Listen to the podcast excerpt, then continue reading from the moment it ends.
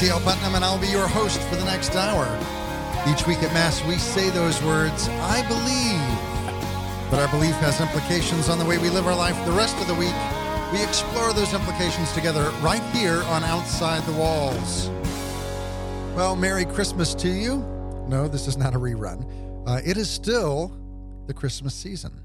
Uh, we get to celebrate Christmas in the church until the baptism of the Lord, which we will celebrate tomorrow. Uh, so, uh, with sadness, I realized that tomorrow I have to take the tree down. Got to get the, the ornaments packed away, put the uh, the various nativity scenes that we have around the house, uh, put them away, and uh, and pack away the Christmas music. And that's it's a sad thing. It's it's hard to do, and uh, it's specifically hard to do because we don't start the Christmas music until Christmas Day, and so we're we're just now into the season of it. Uh, but but now it's it's finally done. It's over, and I, I have to tell you, it was kind of a relief becoming a Catholic and realizing that I, I get to leave the tree up this long. Mainly because now when people ask, I can say, "Oh yeah, we leave the tree up because uh, Christmas goes through the baptism of the Lord," uh, rather than saying, "Oh, I didn't get around to it." So tomorrow we do celebrate the baptism of the Lord. This is a, a feast that was instituted by uh, Pope Pius XII. Uh, before that, it had been part of Epiphany, and Epiphany typically celebrates and, and meditates on three mysteries: uh, the the adoration of the Magi, where they come the the the three wise men come and offer their gifts to uh, to Jesus and reveal Him in a very specific way. That's what Epiphany means uh, something to be revealed. Uh, then the baptism of the Lord, where as he is baptized, the Holy Spirit de- descends on him like a dove, and the voice comes from heaven and says, This is my beloved Son, in whom I am well pleased. So, again, through the baptism, Christ is revealed. And then the third mystery is the uh, the wedding feast at Cana, where Christ performed the first miracle of turning the water into wine. And through that miracle, again, Christ is revealed. So, um, I, as someone who is is very fond of marriage ministry, I, I kind of think that the wedding feast at Cana gets short shrift now because we have um, focused out and drawn out these two mysteries uh, of Epiphany, the wise men and and the baptism, uh, now as separate feasts, and and we don't really take the time as as such to give that third mystery of Epiphany its its own due on its own day. Uh, that is what it is. You should spend some time meditating on it. But for now, we're going to talk about the baptism of the Lord in a couple of ways today. One, we're going to look at what it means, uh, and we'll do this through our reading from Scripture and from church history as well later in the show. We're going to look at the the mystery specifically of Christ's baptism, of how he is revealed uh, and what the purpose is of him, God made flesh, being baptized with the baptism of John, who had a baptism uh, of repentance. So why would uh, would God, who is without sin, need to have a baptism of repentance? We'll unpack that just a little bit, uh, but then we're also going to be talking about our own baptisms, and they're very closely tied in to that question that we're going to ask about um, about Jesus's baptism. How is uh, our baptism in one way a participation with Christ's? And as such how do our baptisms reveal Christ today? When we're baptized we uh, we take on some specific roles. We have these baptismal promises that ev- whether we are the ones who verbalize them and will them or whether they're made on our behalf by those who who bring us to the church for baptism and present us as Christ was presented at the temple. Um, regardless of when those promises or by whom those promises were made, we are subsumed now into the church, into a new family, and there are now family obligations for we who were baptized. Uh, baptism is not just this this single event. I want to say it's not just this rite of passage, but in a very real sense, it is a rite it's ritual, and it does relay passage. We are brought forth out of one state of being and into another in a very in a more real sense than we typically use that term because through our baptisms our souls receive an indelible mark. We become part of the family of god. It's something that can never be undone.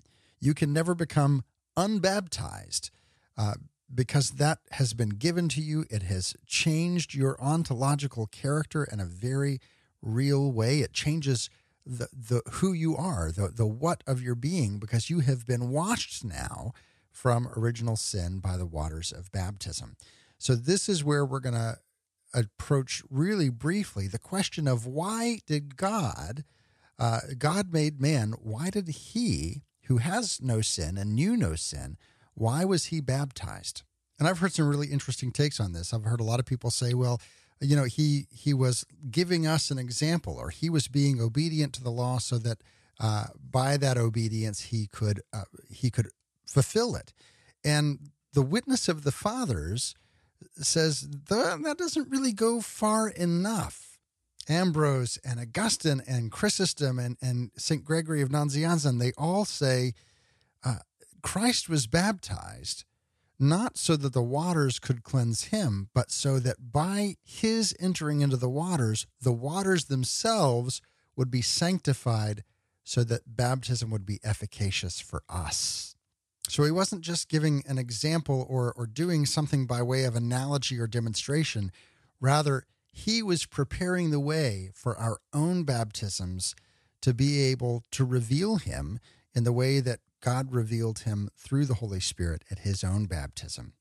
We get now to be not only recipients of Epiphany, but participants in Epiphany as Christ is revealed through our baptisms to the world around us.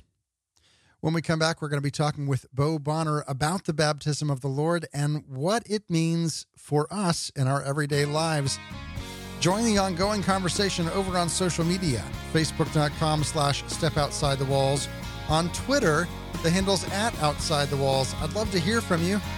Today we're talking all about the baptism and how Christ is revealed. Tell me about an epiphany you had. How has God revealed himself to you? Maybe you have a, a, story of the very first time you became aware of God's presence, or maybe the way He continues to reveal Himself. We'll be right back right after this. You're listening to Outside the Walls with TL.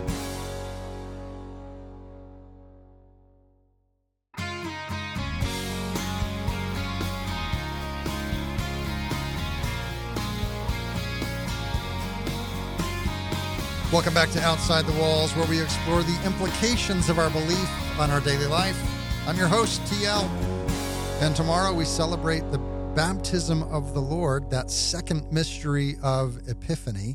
Uh, and it's an important day, and it's one that we ought to focus on because it has very strong implications for us. The baptism of the Lord is that which prefigures our own baptism and makes possible our own baptism.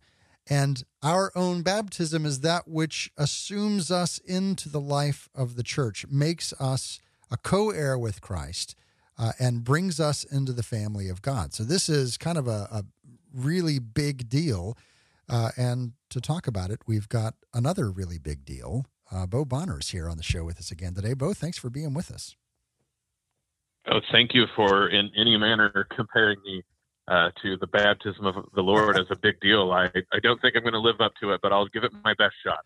So Bo is the uh, the co-host of the Uncommon Good, which airs on Iowa Catholic Radio, and I think you're out in uh, part of Oklahoma as well, aren't you? That's correct. Uh, uh Oklahoma City and Tulsa, uh, they're they're kind enough to to play to play play there too. You know, you uh, you have Oklahoma heritage, which you don't have to follow you long on social media to figure out. Yeah, I, have I've been told that I uh, I need to request a check for how much I, uh, you know, uh, do my part to make people understand the beauty of Oklahoma and Okies. Uh, so, uh, you know what? What's funny is moving away probably made that more apparent. Like when I was in high school, we moved to, I guess, middle school. We moved 90 miles north, but that's in Kansas, and uh, you know, you, you move into a different territory that makes you really uh, understand, you know, where you're from. So there you go. So let's talk about another movement, the movement uh, that we make from darkness into light, uh, as as the scripture says, uh, and and the mechanism, the the vehicle that takes us on that journey, uh, baptism.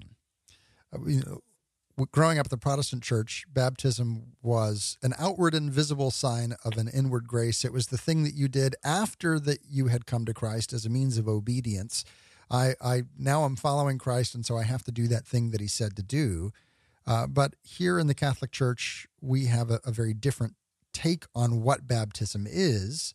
Uh, why don't you kind of break that out for us just a little bit? What is well, baptism?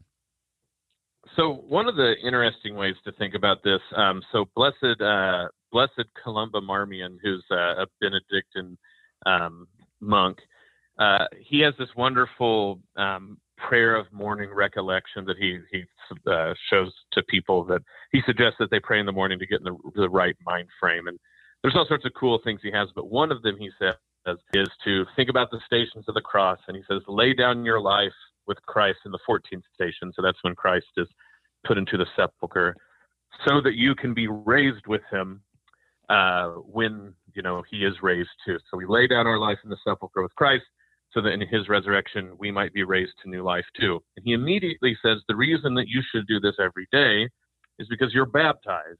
And he says when you've been baptized, you yourself have entered into the sepulcher, the grave of Christ. And then when you come out of those waters, uh, not all of us were fully dunked, but the idea is once the water stops, that you come out of those waters, that you have been raised in the new life of Christ as well. And so we believe that baptism is precisely this at the most profound metaphysical, spiritual, any way you want to put it, level, is that we have entered into Christ's death so that we can also be reborn in his his resurrection. And so baptism, like you said, me growing up Baptist, um, it was sort of a well, look, uh, John the Baptist baptized, Christ was baptized, we've been baptizing. It's an outward sign to say, look what I already believe. Mm-hmm. But we in the Catholic Church confess that it's almost exactly the opposite. Is we are baptized because Christ has blessed the waters of baptism by being baptized himself. He who did not need to be baptized, right, because he knew no sin, um, but he did this. So I think he says in the scriptures to fulfill all things. And the idea, right, is by doing that, by being baptized, we enter into that sepulchre with Christ, so that when we raise from the baptismal waters, we are raised with Him, and then life can't be the same afterwards. And that's, I know you probably wanted a quick description, but that's about as quick as I can do things. You know, I, I love this this picture. And after we became Catholic, all of a sudden, all of these Bible verses that I'd never connected to baptism, I'm looking at them going, how did I ever, how did I ever miss this? Things like uh, that we have been baptized with a bath or, or, or, washed with the bath of regeneration, or that uh, the ark, which corresponds to baptism, right? that the ark saved uh, Noah and baptism saves us, not by uh, a washing of the outer body, but of a cleansing of the conscience.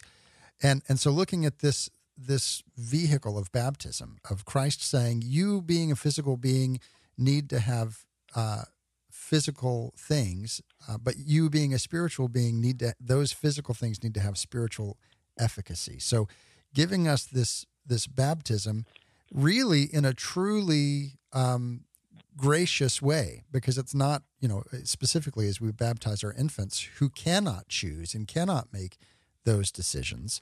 This is not a work that they do that they then uh, have earned by having the right thought or doing the right thing. Rather, it is given completely freely as a gift, making us children of God, but then also obligating us to live in a certain way because part of that baptism is we make or our parents make for us some baptismal promises uh, and that so it, we also have some baptismal responsibilities that come from that well what's interesting about that too is you know there's a way in which um, every good point to make about any matter of the faith but particularly with something like baptism um, you can sort of take it to an extreme so like certainly baptism uh, is a sort of recapitulation. Uh, I don't want to say reimagining, but like a, a, new a new take on, as it were, um, circumcision, right? So like it's the beginning of January. Uh, we celebrated uh, the circumcision of our Lord and uh, the naming of the Lord, like the holy name of Jesus, right? And so obviously in the Jewish, uh, the Hebrew religion of the Jews at the time, um, and, still to this day, circumcision is where you sort of receive your name, your reality. Um, and it is a legal construct. Uh, you are legally now a part of the people. And I, I, don't mean that derisively, right? Like this is a part of the covenant. Right. And certainly baptism does the same thing, right? Like there is almost a transaction that occurs, like in the in the sort of fullest manner of that word, transaction. Um, and so there are things like responsibilities, obligations. Literally, the church law will talk about those in a legal way mm-hmm. towards the baptized as people they have obligations to and expect responsibilities from. But the reason that we have those is not just because baptism is magical or it's like uh, a signed contract, because you can understand, right, why the sort of Protestant reformers would go, well, if this is a signed contract, how can a child do it? Right. But the fact of the matter is, the reason that we have these obligations and responsibilities is not because sort of the signing of a contract, but that literally a new world has been presented now. Um, to baptize someone is to die to the old self and be born to the new one, which is to say, to die to the old creation and to be born to the new creation breaking into this world at every moment. And so when we live in a new world, that means we have a sort of comportment, a relationship with it that will also be new. And so when we talk about walking around as the baptized with responsibilities to the world, to each other, ourselves, to our God, it stops, you know, so it is legal in a sense, but precisely because we live in a new world. And if you live in a new world, you have a different fundamental relationship with it. And that's what we mean, I think, by baptismal obligations. Yeah. We're talking today with Bo Bonner. And Bo, as I think about that, I also think when you are a member of a family, you have obligations that are not contractual. They actually run deeper than that. My kids have to do chores because we there are so many of them and we would not be able to live if they didn't all have some responsibility uh, to take care of one another and to take care of the house. And so now that we are part of the family of God, we are uh, uh, one of the uh, writers in, I think it's Paul, says, the love of Christ compels us, that we are compelled, uh, but not merely in a juridical way. We are compelled by the fact that we are loved and we are part of a family. Uh, and so that that compulsion, uh, which is external to us, uh, coming from the love of Christ. That's the best kind of compulsion you can have. Uh, it it has some demands on the way that we behave and the way that we act, just like I have some demands on the way that my children behave towards one another and act towards one another, and how they care for one another. Uh, ultimately, it is for th- the common good and not just so that I can come down heavy on a kid. No, I think that's a great way to put it. And particularly to think about the relation of families with laws.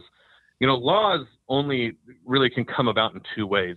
They either pronounce something that by nature exists and should be recognized, mm-hmm. which is everything from like, uh, you know, why we shouldn't murder each other, right? You, you, you shouldn't need a law to say not to murder. Um, the law prohibiting murder is a reflection and a pronouncement about a deeper, like you said, thing that pre-exists, right? The validity and sanctity of human life. But even in the sort of secondary way, laws that exist that are more arbitrary, right? Like stop signs are red and octangular. Um, it's true that stop signs don't emerge from nature red and octangular. But the idea is, right, that they serve exactly what you said custom for the sake of the human family living together. It is only in our age when we hear law and we assume it's just sort of like by fiat or the decision of someone just coming up with something. But it's exactly like you said, the human family has regular order and it can can change, right? Some families go to bed, like your kids probably go to bed at a reasonable time. Mine are terrible night owls that I'm not even going to say uh, on record when they go to bed. But the idea is there has to be uh, customs that make the family ordered and work. And so the family of God has the same sort of thing. And it's like you said, it's not compulsion in the sense of, you know, uh, God throwing his weight around, as if God needs to throw his weight around in order to be uh, self satisfied or anything like this. But it starts to be uh, the original word, uh, what economy means, right? Like the law of the household, not about making money per se, but ordering the house towards its good end. And baptism is the entrance into this new household of God, this new world uh, breaking into the old. And so, even the sort of obligations we have are joyful, even if sometimes they might be arduous. joy, arduous joy. That's a that's a new term for me. But you know, I I, I look at I look at this and, and I see uh, some specific things that were difficult for me coming into the church. Some reordering of thought, and that's what what we try to look at through this show is what are the implications now of the fact that we've been baptized, that we've been subsumed into this family of God. And how does that impact not just uh, the things that are immediately obvious, but everything on down the road? How are we completely submersed, as it were, in this new family, this new way of thinking? And we're going to discuss that when we come back right after this break as we're talking with Bo Bonner, co host of The Uncommon Good on Iowa Catholic Radio and Oklahoma Catholic Radio. There's much more to come right after this, but why don't you come over on social media and be a part of the conversation? Facebook.com slash step outside the walls. On Twitter, the handle's at outside the walls. I would love to hear what you think. We'll be right back right after this. You're listening to Outside the Walls with TL.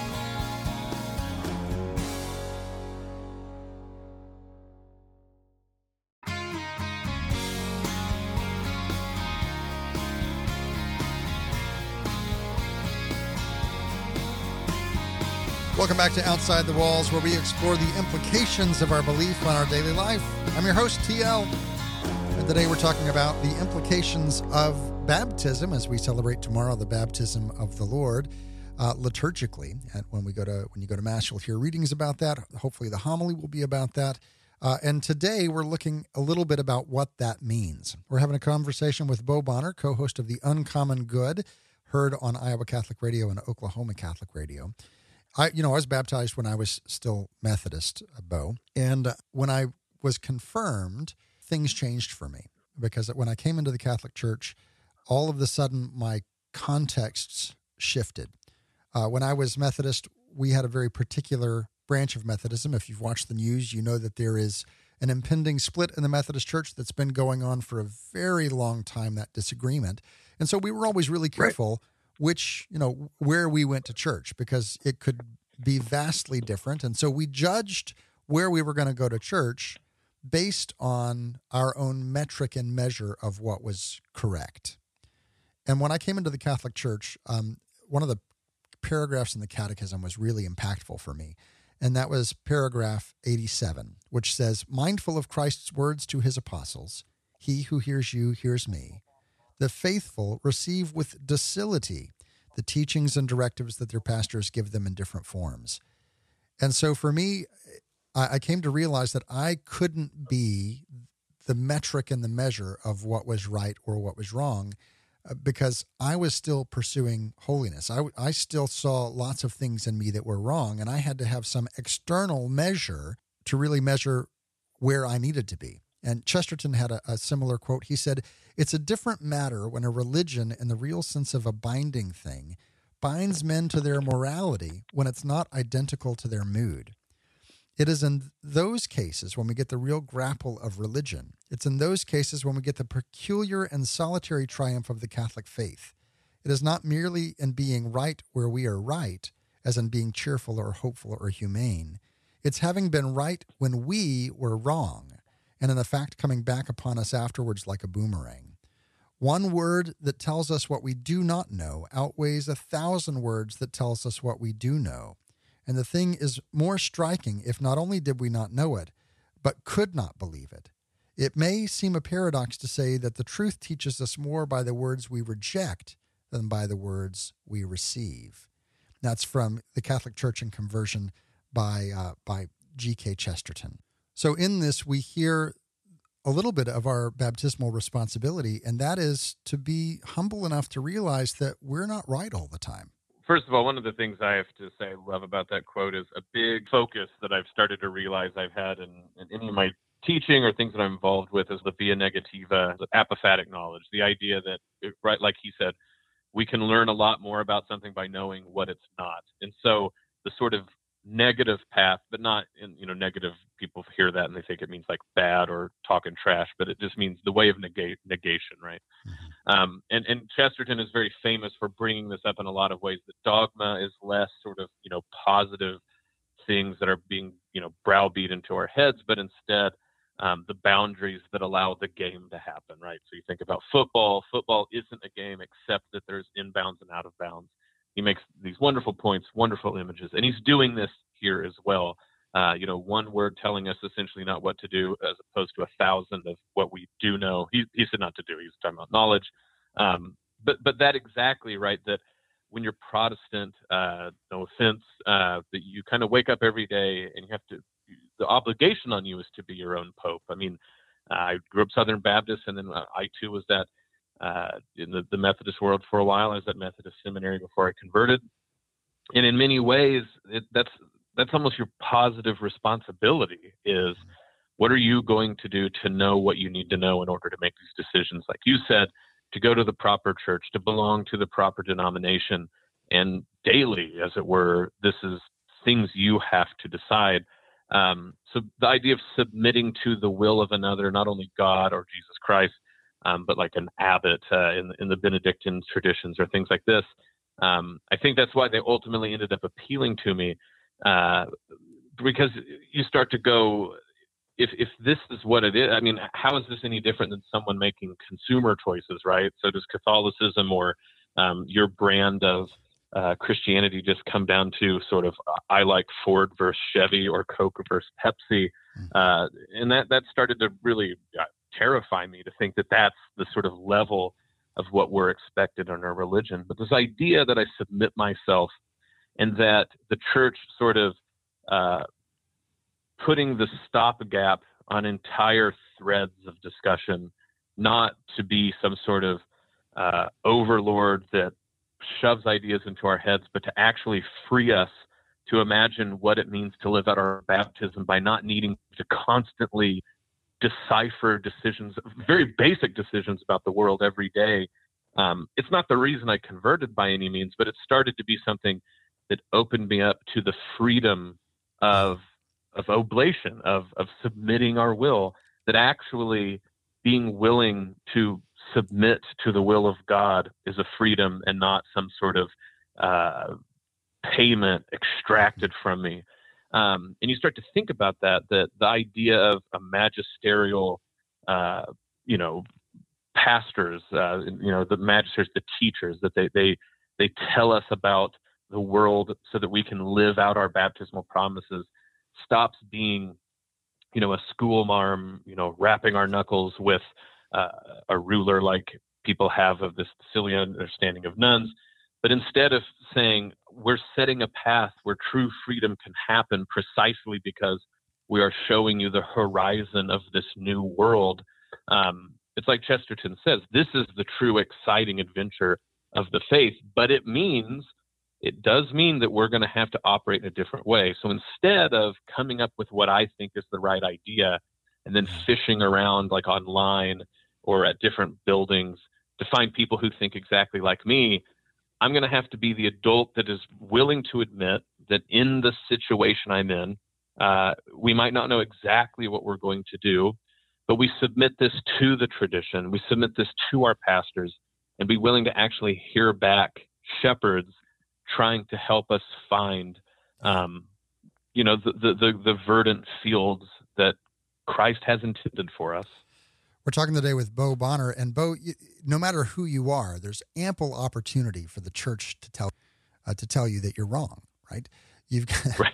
you the you, you, mentioned earlier that some things in the law are are there because they exist, not because of someone's whim. And so you have things like don't murder, uh, and the church takes that further and says this relates to a number of things, including direct abortion. And so the church has consistently been against uh, direct abortion or exposure, which is not something that's currently practiced, uh, but was earlier, where you just leave the infant out and let the let nature take them away. Uh, the church also has things to say about um, armed conflict, uh, whether whether armed conflict is justified and in what cases that it is. She doesn't. The church doesn't just say, uh, "Well, don't do it," but that says, "Okay, if we're going to have this inevitability, there are specific things that we have to do in order for us to continue to be moral within that." As Chesterton said, when it binds men to their morality, uh, when they would not otherwise be so, and, and so the news today gives us ample opportunities to examine our baptismal promises and the implications thereof in light of the way that we relate to the people around us.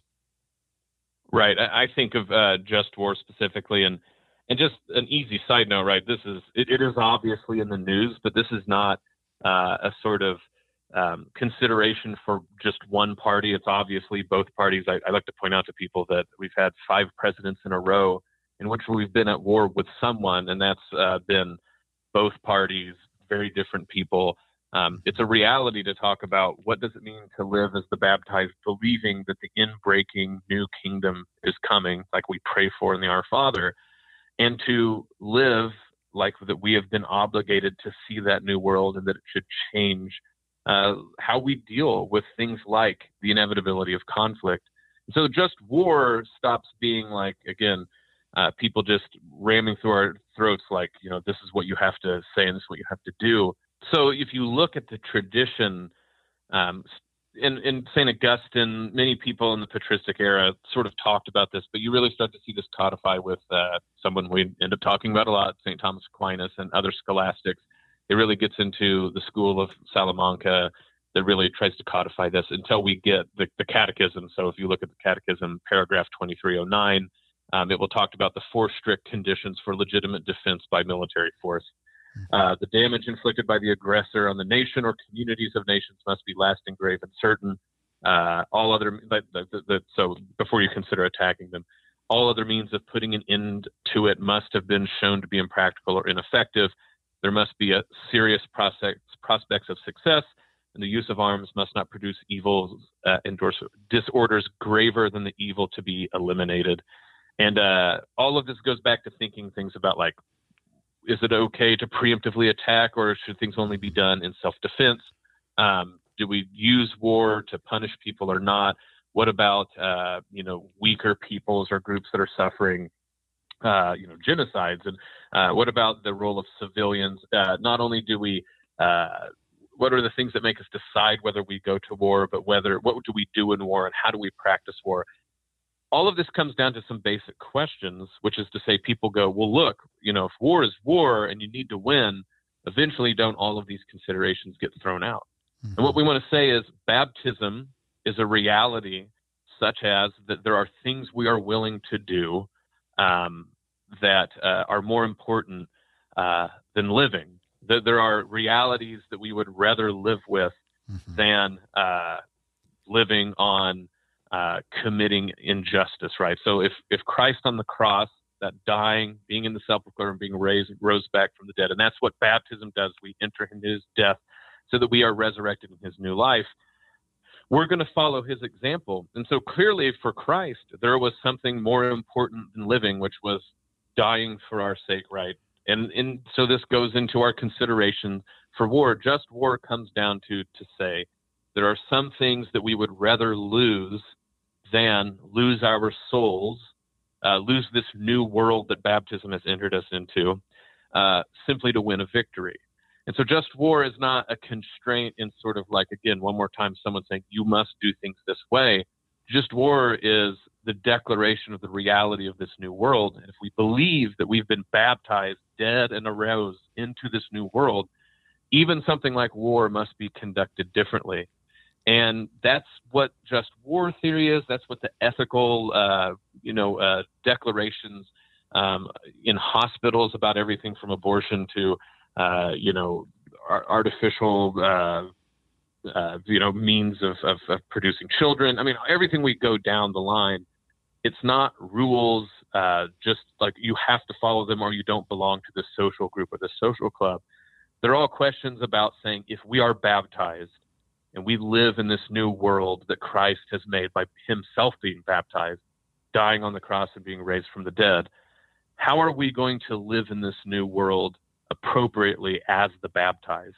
And mm-hmm. every ethical decision has that in mind. You are baptized, and is as the baptized, even in this rough world with all of its difficulties, what are the boundaries of what you must never do in order to stay living in this world of the baptized? When we come back, we're going to continue our conversation with Bo Bonner as we celebrate tomorrow the Feast of the Baptism of the Lord. Join the ongoing conversation on social media, facebook.com slash step outside the walls. On Twitter, the handle's at outside the walls. I would love to have a conversation with you over there. We'll be right back right after this with much more. You're listening to Outside the Walls with TL.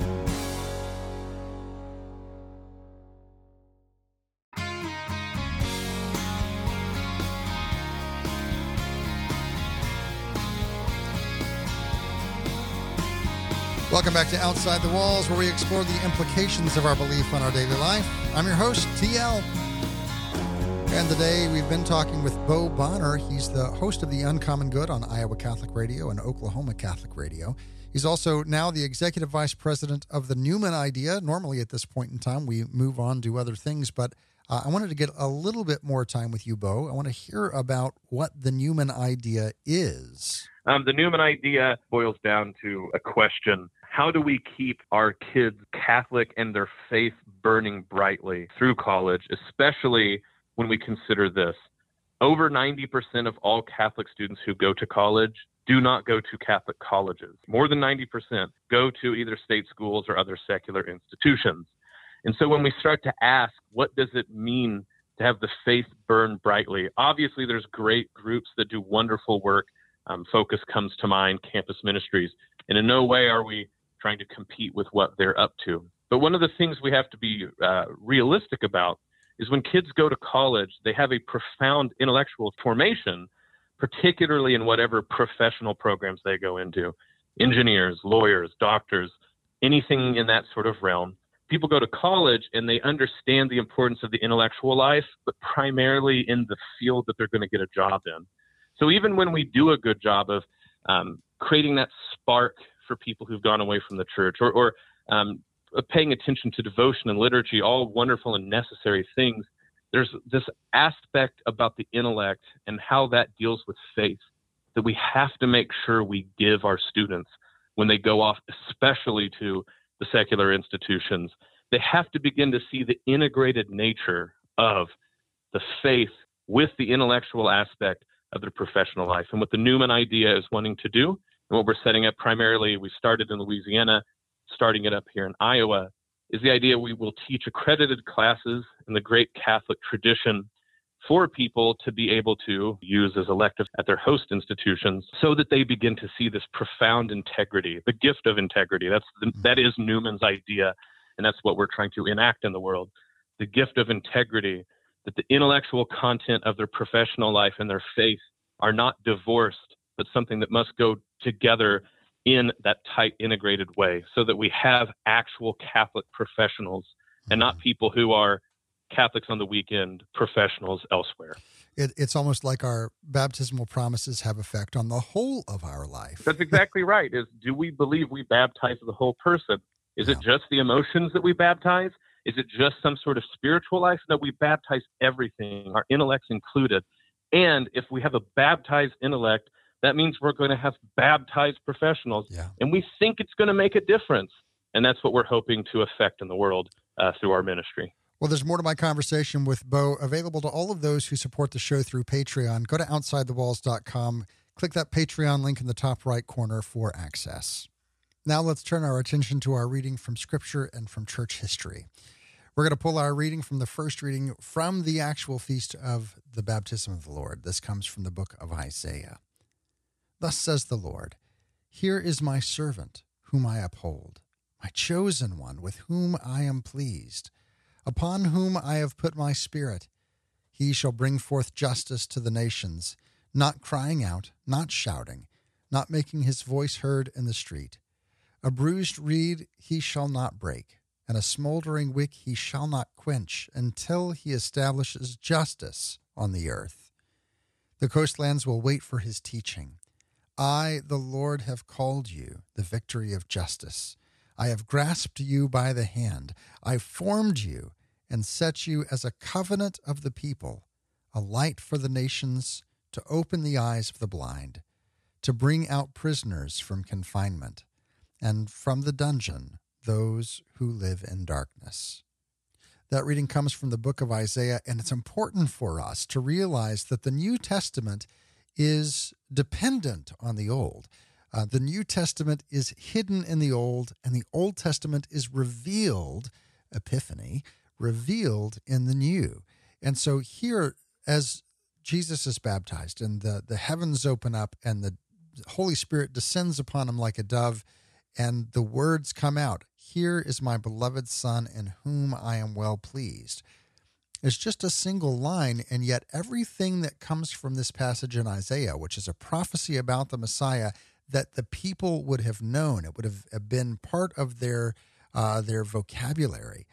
All of a sudden, that one sentence of revelation of Epiphany brings with it not only, hey, this is the Son of God, but also, and here is what he's going to do uh, throughout his ministry. We, we see the same thing when Jesus is on the cross and he says, My God, my God, why have you forsaken me? And without the benefit of the Old Testament, we could come up with some really crazy ideas of why Jesus would have said that. But here he is referencing Psalm 22 and with a single line calling to mind everything that that messianic prophecy has to say and letting people see this revelation of him as the Son of God, as the Messiah. Our reading from church history today comes from a sermon by St. Gregory of Nazianzus, and it ties our baptism and explains our baptism in light of the baptism of Christ. Christ is bathed in light. Let us also be bathed in light. Christ is baptized. Let us go down with him and rise with him. John is baptizing when Jesus draws near. Perhaps he comes to sanctify his baptizer. Certainly, he comes to bury sinful humanity in the waters. He comes to sanctify the Jordan for our sake and in readiness for us. He who is spirit and flesh comes to begin a new creation through the Spirit and water. The Baptist protests. Jesus insists. Then John says, I ought to be baptized by you. He is the lamp in the presence of the sun, the voice in the presence of the Word, the friend in the presence of the bridegroom, the greatest of all born of women in the presence of the firstborn of all creation, the one who leapt in his mother's womb in the presence of him who was adored in the womb, the forerunner and the future forerunner in the presence of him who is already come and who is to come again. I ought to be baptized by you. We should also add, and for you, for John is to be baptized in blood, washed clean like Peter, not only by the washing of his feet. Jesus rises from the waters, and the world rises with him. The heavens, like paradise with its flaming sword, closed by Adam for himself and his descendants, are rent open. The Spirit comes to him as an equal, bearing witness to his Godhead. A voice bears witness to him from heaven, his place of origin. The Spirit descends in bodily form, like the dove that so long ago announced the ending of the flood, and so gives honor to the body that is one with God. Today, let us do honor to Christ's baptism and celebrate this feast in holiness. Be cleansed entirely and continue to be cleansed. Nothing gives such pleasure to God as the conversion and salvation of men, for whom his every word and every revelation exists. He wants you to become a living force for all mankind lights shining in the world. You are to be radiant lights as you stand beside Christ, the great light, bathed in the glory of Him who is the light of heaven. You are to enjoy more and more the pure and dazzling light of the Trinity, as now you have received, though not in its fullness, a ray of its splendor, proceeding from the one God, in Christ Jesus our Lord, to whom be glory and power forever and ever. Amen. That reading comes from a sermon by St. Gregory of Nazianzus. And I, I want to point out one thing in particular. The whole thing is just beautiful. And I love the, the juxtaposition and, and the comparing and contrasting of John the Baptist and Jesus that he has there in that middle paragraph. But right there at the end is something that I want to bring back to our attention. Our baptism is a one time event, but that one time event starts a continual conversion. And so here we're exhorted be cleansed entirely and continue to be cleansed. This, this process is begun definitively with baptism, but it is something that continues with being sanctified by allowing ourselves to be filled with the presence of Christ. Just like Christ came into the water to sanctify the waters, we have him come into us to dwell with us, to remain with us. And as we invite him in and spend time with him, we continue to be sanctified. And he says, Nothing gives such pleasure to God as the conversion and salvation of men for whom his every word and every salvation exists. He wants you to become a living force for all mankind, lights shining in the world. And this is the fullness of our baptismal promises. This is what it means for us to be changed by our baptism and to realize that we are living a new creation and a new identity, that we go out not for our own sake now, but for the sake of the world. Radiant lights as we stand with Christ and beside Christ, not for our own sake, but for the sake of the world, and not for our own glory, but to the glory of Jesus Christ.